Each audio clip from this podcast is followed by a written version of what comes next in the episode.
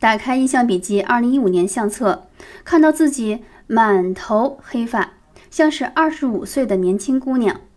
三年后，三十六岁的我已经不想照镜子了，额头两侧和后脑勺已经长出了一撮一撮的白头发，严重到最近有朋友看到我说，看着这白头发好难受啊，想让我赶紧把头发染染去。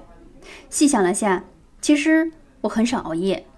白头发的诞生源头不仅仅在对着电脑时间太长，也因为在过去几年遇到几次麻烦和人际关系的失控。越是抗拒这些事情的发生，越是感觉痛苦。白头发滋生的越多，想到这点，一下子释然了。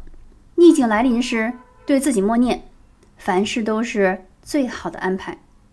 对于考验，要心存感恩；面对挑战，不要怕，要坚强。